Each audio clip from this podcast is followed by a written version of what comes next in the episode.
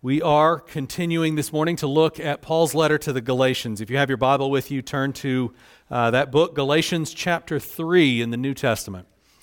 While you're turning there, while you're turning to Galatians 3, let me remind you where we've been. Uh, where we were, particularly last week, Paul has been addressing the false teaching that has been taught, that has been promulgated uh, there in Galatia, that the teaching that the law was a prerequisite for salvation that you had to be a faithful Jew, that you had to faithfully keep the whole law before you could come to Christ.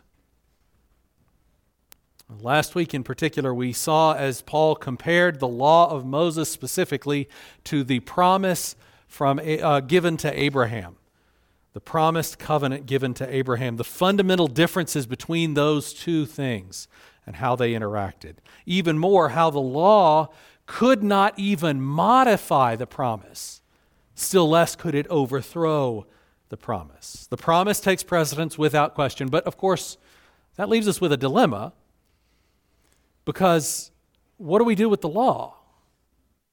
If the law can't save us and the law can't take precedence over the promise, what do we do now with the law?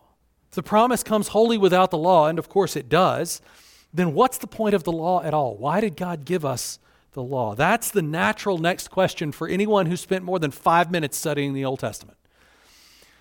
We understand that the life of ancient Israel, the, the, under, the plan of, of Israel under the Old Testament, was governed by the law in many ways. And so, if the law wasn't what saved us, wasn't what identified the Israelites, the people of God, why did it come? What value does it have? And so that's the question that Paul is going to answer in our passage this morning. I will say up front, this is one of the most densely argued passages in all of Paul's writing. And Paul is not known for being intellectually slack. So we're going to need, in addition to needing the Spirit to restrain our sin, we're going to need Him to open our mind that we might understand. So if you're able, please stand while I pray. Remain standing as I read from Galatians chapter 3. Pray with me. Lord Jesus, we come to your word because only in your word can we find your truth. And yet, Father, if we do not have your spirit restraining our sin, opening our mind, softening our hearts, we will certainly turn aside. We will take your word, which is true, and we will twist it to mean what we want it to mean. And so, Lord, we pray, pour your spirit out on us this morning. Glorify your name and not mine in the reading and the preaching of your word. We pray it in Jesus' name. Amen. As I said, I'm reading from Galatians 3. I'm going to read starting in 15. We're actually going to be focused on 19 to 22 this morning, uh, but I'm going to read a l- little bit longer than that to give us the full context. This is God's word. To give a human example, brothers, even with a man made covenant, no one annuls it or adds to it once it has been ratified. Now, the promises were made to Abraham and to his offspring, and it does not say, and to offsprings, referring to many, but referring to one, to your offspring, who is Christ. This is what I mean. The law, which came 430 years afterward, does not annul a covenant previously ratified by God so as to make the promise void. For if the inheritance comes by law, then it no longer comes by promise. But God gave it to Abraham by a promise. In verse 19, why then the law? It was added because of transgressions until the offspring should come to whom the promise had been made. And it was put in place through angels by an intermediary. Now, an intermediary implies more than one, but God is one. Is the law then contrary to the promises of God? May it never be, or certainly not. For if a law had been given that could give life, then righteousness would indeed be by the law. But the scripture imprisoned everything under sin so that the promise by faith in Jesus Christ might be given to those who believe. This is the word of the Lord. The grass withers, the flowers fade, but the word of our God stands forever. Amen. Be seated.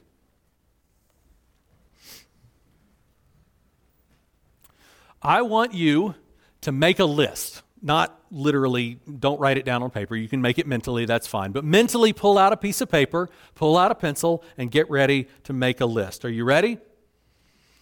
Make a list of every sin that you've committed in the last week.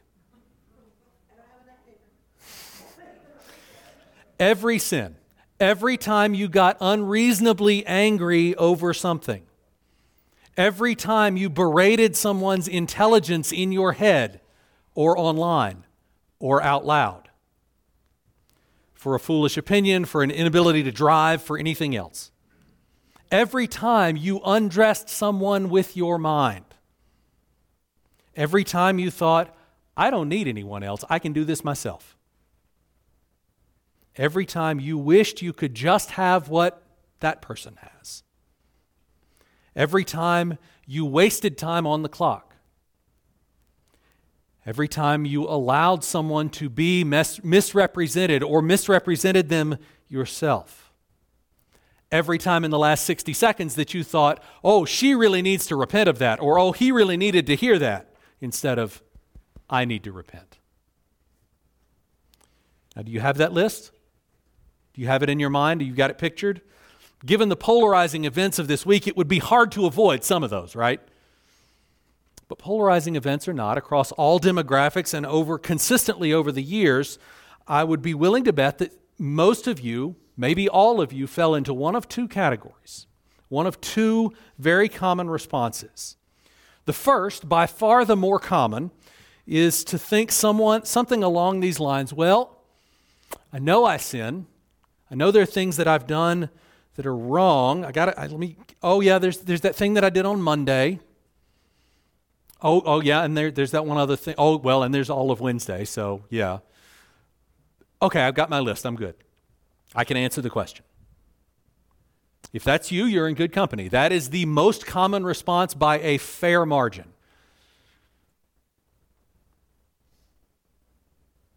You may give intellectual assent to the idea of total depravity, the idea that sin touches everything. But that's pretty hard to wrap your heart around. You may get your head around it, but that's hard to wrap your heart around, right? In practice, this type of person, this response, tends to think, I'm a pretty good person. Certainly, I'm better than, you know, your average run of the mill Joe. I do a better job. I'm holier than most people. I don't do it perfectly, but I'm doing okay. Maybe you even have some sort of vague sense of guilt that you're not really fully aware of your sin. You don't really think about it uh, a lot. In, in your own head, if nowhere else, you can admit that you probably need to be more conscious about killing the sin in your life, but mostly you just don't think about it. For you, for that response, the struggle is recognizing, is appreciating on a gut level the full depth and weight of your sin, recognizing that your little white lie told purely to protect someone's feelings required the death of the second person of the Trinity to pay for.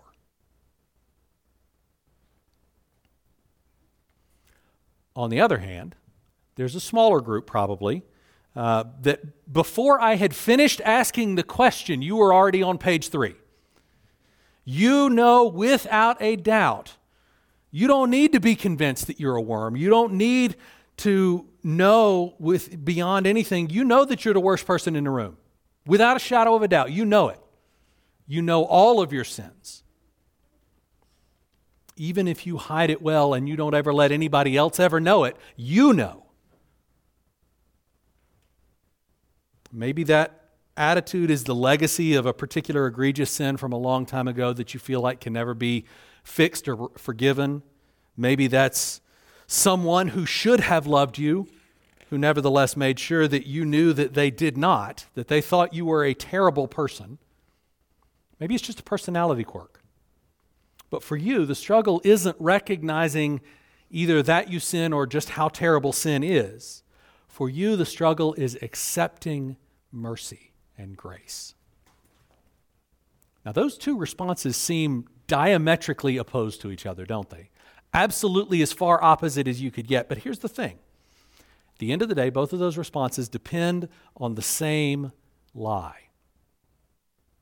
Both of those responses depend on the same lie. Each one believes, I can keep the law. I can keep the law. The first response thinks, I can and I do mostly keep the law. The second thinks, I can. And therefore I should, but I don't at all, and so I'm awful, but I can keep the law. Both responses are built on the assumption that the law is the fundamental means by which you attain righteousness and approval from God. Each one is our pride, believing, I can do it. I can earn my place before God. Now, theologically speaking, we know that's not the case, right? None of us, if, we, if it ever rose to the level of conscious thought, we'd be like, nope, that's not right, run away. But that's how we live. That's the, the lie that's buried in our subconscious. On some level, subconsciously at the very least, we're thinking that God gave the law to be obeyed Therefore, we can and must obey it. There's a lie buried in there. So let's drag that assumption out into the light of conscious thought and fix it, correct it.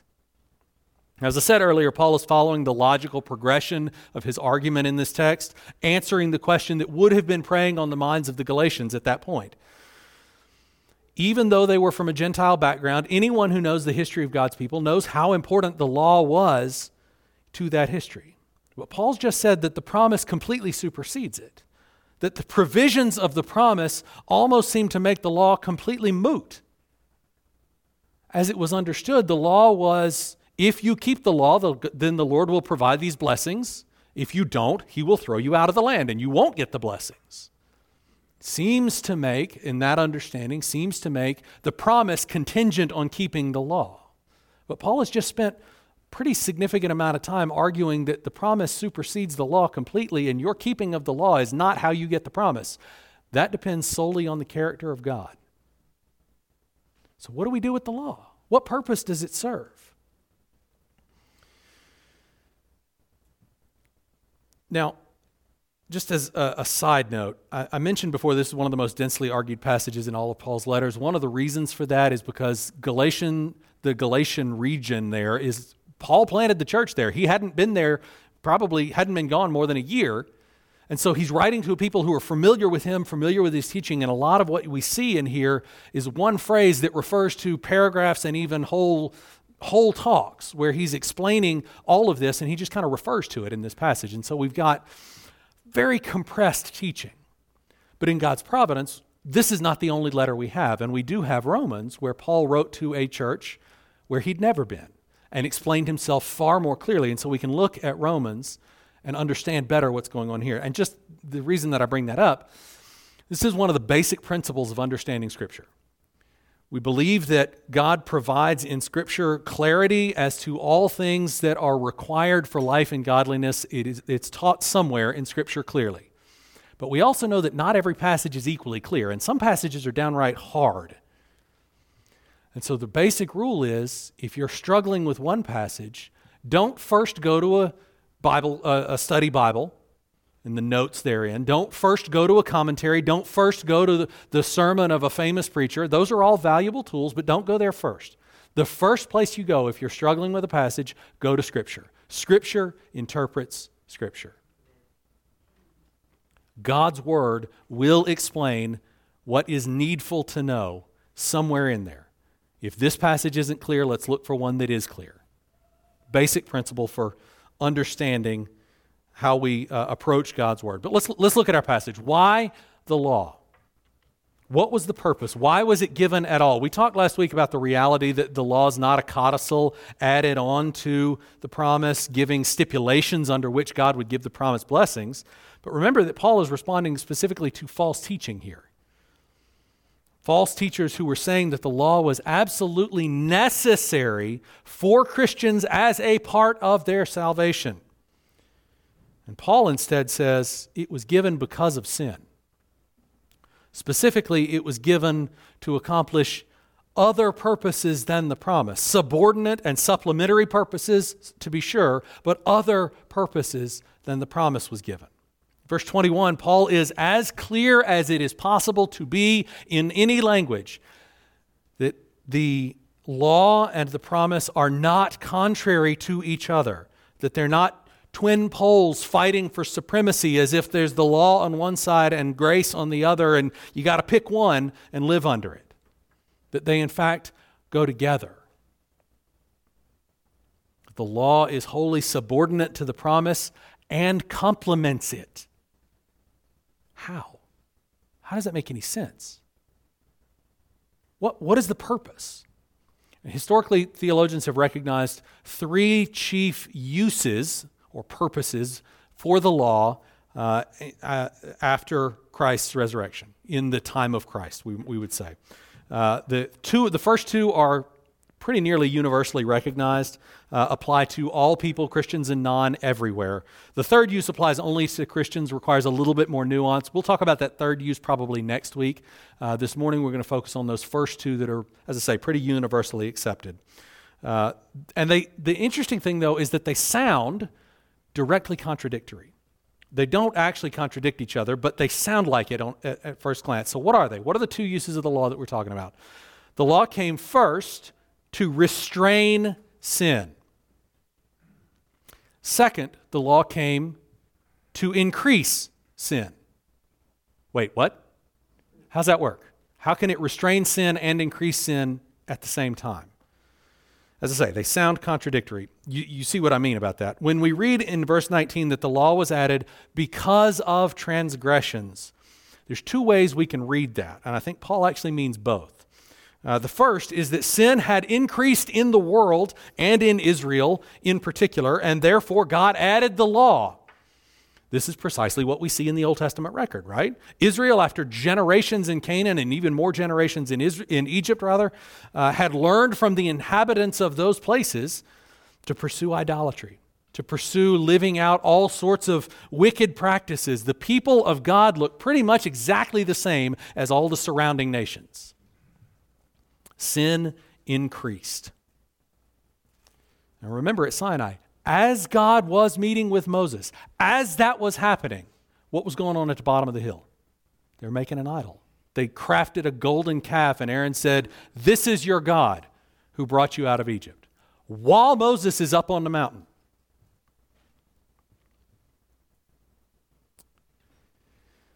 So, one purpose of the law was to restrain their sin. And this makes sense. If there's a law, we, we recognize this principle. If there is a law, if it exists at all, for most of us, most of the time, the fact that a law exists leads us to obey the law.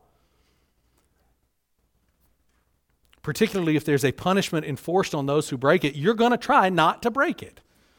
Simple logic, really. I don't want to get punished, so I'm going to not do the thing that would get me punished.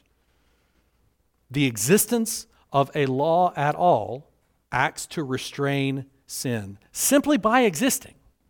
In other words, the law exists to prevent a bad situation from getting worse. On the other hand, the law was also intended to increase sin. How can that be? If its primary purpose was to restrain or decrease sin. Again, go back to that clause in verse 19. The law was added because of sin. And we've said it could be referring backward to the existing conditions to, to, designed to restrain them, but it could also be looking forward, added for the purpose of transgressions. It was added to make an already bad situation drastically worse by provoking sin. And we see this in Scripture as well. Remember, Romans 7, Paul draws on his own experience of the 10th commandment uh, You shall not covet. He draws on his own experience to show that the law had actually caused covetousness to spring up even more in him. The, the sin was already there, but the law was like throwing kerosene on a fire, made it grow exponentially. But why would God give the law if the purpose was increasing sin? He hates sin. He must destroy sin, so why would He give a law that would make sin increase? It doesn't seem to make sense.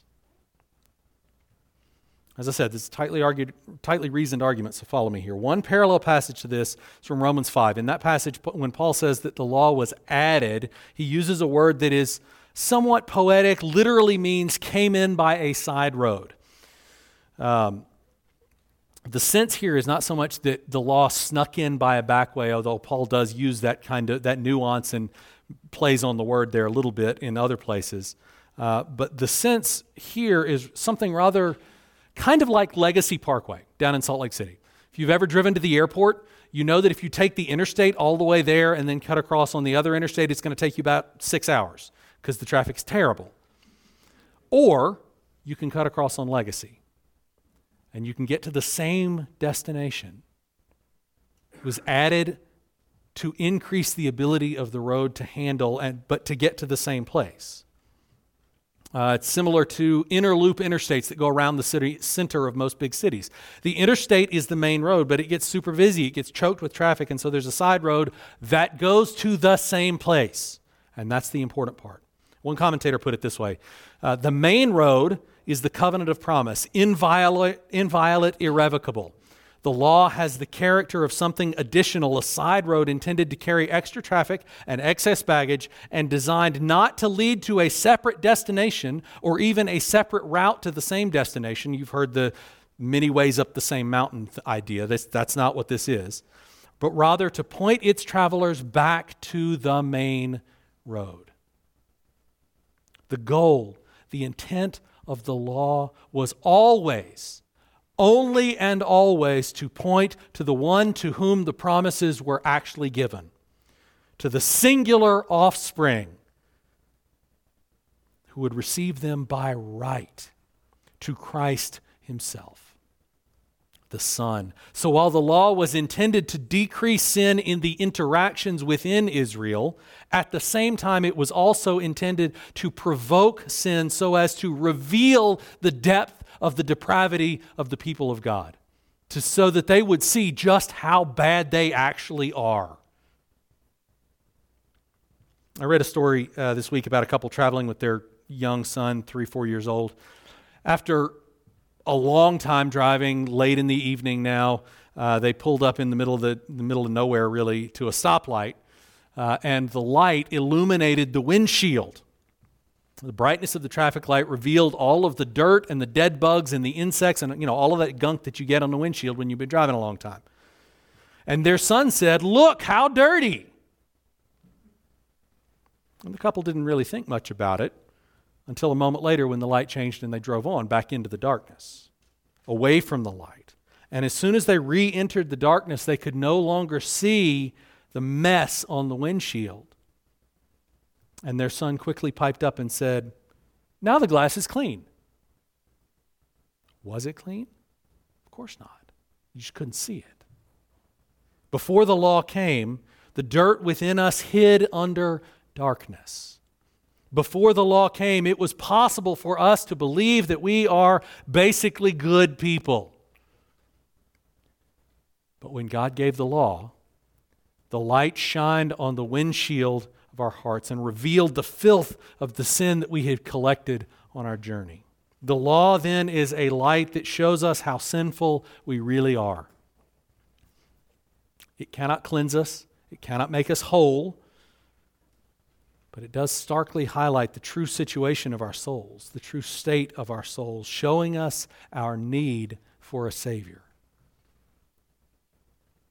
Verse 22, Paul says that the scripture or the law, which the, that's basically two words for the same thing there, uh, virtually interchangeable. The law, the scripture, imprisoned everything under sin. Now, this word picture, while it certainly can refer to an individual who's shackled and in a six by six room, uh, more commonly was used about an army besieging a city, blocking all possible exits. There's no way out. You can't get clear of it. That idea seems to be closer to what Paul is actually driving at here. In that time, the teachers of Israel, the Pharisees in particular, remember, of whom Paul was one, the, the, Pharisees in particular taught that the law was a kind of a fence protecting the holy people of Israel from all of the filth out there in the world. The law was a fence that kept out the bad and kept the good in. May, that might be a familiar mental picture to you. I was taught that as a kid. That was something that I was, the, the, an image that was used for me as I was growing up. But Paul takes that idea and turns it up to 11 and kind of spins it around on them. Yes, it's offense, he says, but it's not offense to keep the evil things out, the evil people away from you, you who are holy. Rather, it is a fence to keep you who are wicked inside with no possibility of escape. And that sounds super harsh, doesn't it? But there's an important goal in mind. Remember, from, the begin- from beginning to end, the scripture presents one coherent theme. There's one point to all of the scriptures the sovereign unfolding of God's purposes in Jesus Christ to the praise of his glory. That's the point. That's the whole of the scripture summed up in one sentence. The goal of all of it is the sovereign work of God in the life of death and resurrection of Jesus to the glory of his grace. Why then are we being besieged? Because we have got to accept the conclusion that sin is deadly and that we cannot get out at all. We cannot escape the consequences of our sin on our own, but only can, the only way to get away from it is for the besieging army to let us out. by being released from the consequences by God Himself, purely of grace. Look at verse 22. The scripture imprisoned everything under sin so that the promise by faith in Jesus Christ might be given to those who believe. This is the central point. God is not going to let us go wandering off on our own to die in a ravine without hope. Rather than allowing that, he pinned us up by the law so that we could not get out. Besieged us in the citadel of our pride and our independence with no escape so that we might finally recognize the futility of our pride, the futility of our independence, and be pointed to the only true hope. But what happens?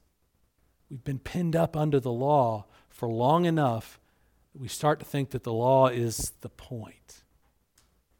That's the way that it should be. In the film The Shawshank Redemption, Red, Ellis Boyd Redding, Morgan Freeman's character, Red has spent his most of his life, honestly, wasting away uh, in prison because of a reckless act of violence that he committed as a teenager.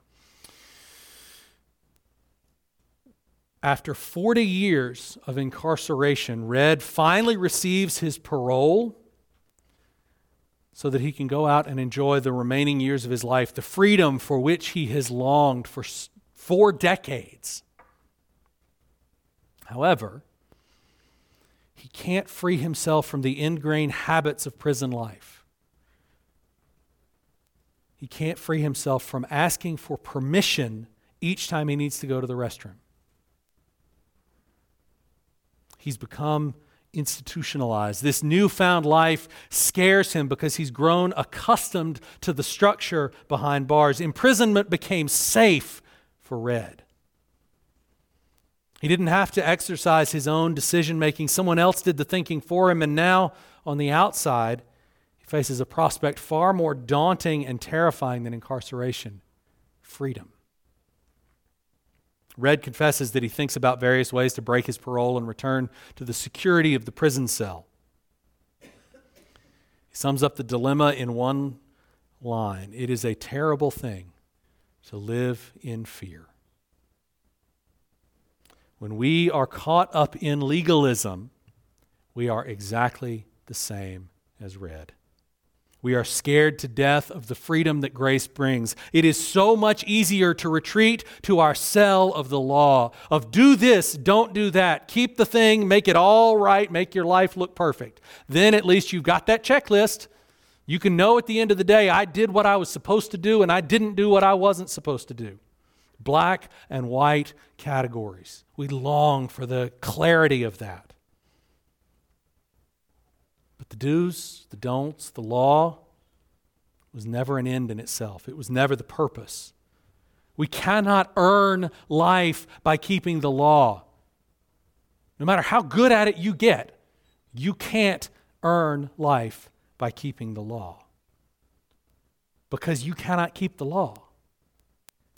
Yes, the existence of the law restrains some of the outward ugliness in us, some of the behaviors that other people will recognize as wrong, well, usually anyway. But even when the existence of the law makes us behave better, it doesn't change our hearts. It can't change our hearts.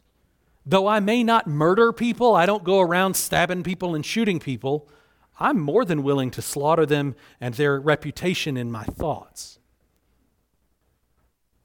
I may not steal things, but I will certainly covet, and I will, whatever I imagine that life might be, not the real thing, but just what I envision it. The law reveals to me just how atrociously bad I am. Still more so when Jesus expounded on it. When he said, You have heard it said, You shall not kill, but I say, anyone who says, You fool, is guilty of the law. It's not just about our outward actions, it's about our hearts, our thoughts, our feelings, our emotions, what we purpose in our hearts, even if it never makes it to the level of our words or our actions. The law came in to condemn.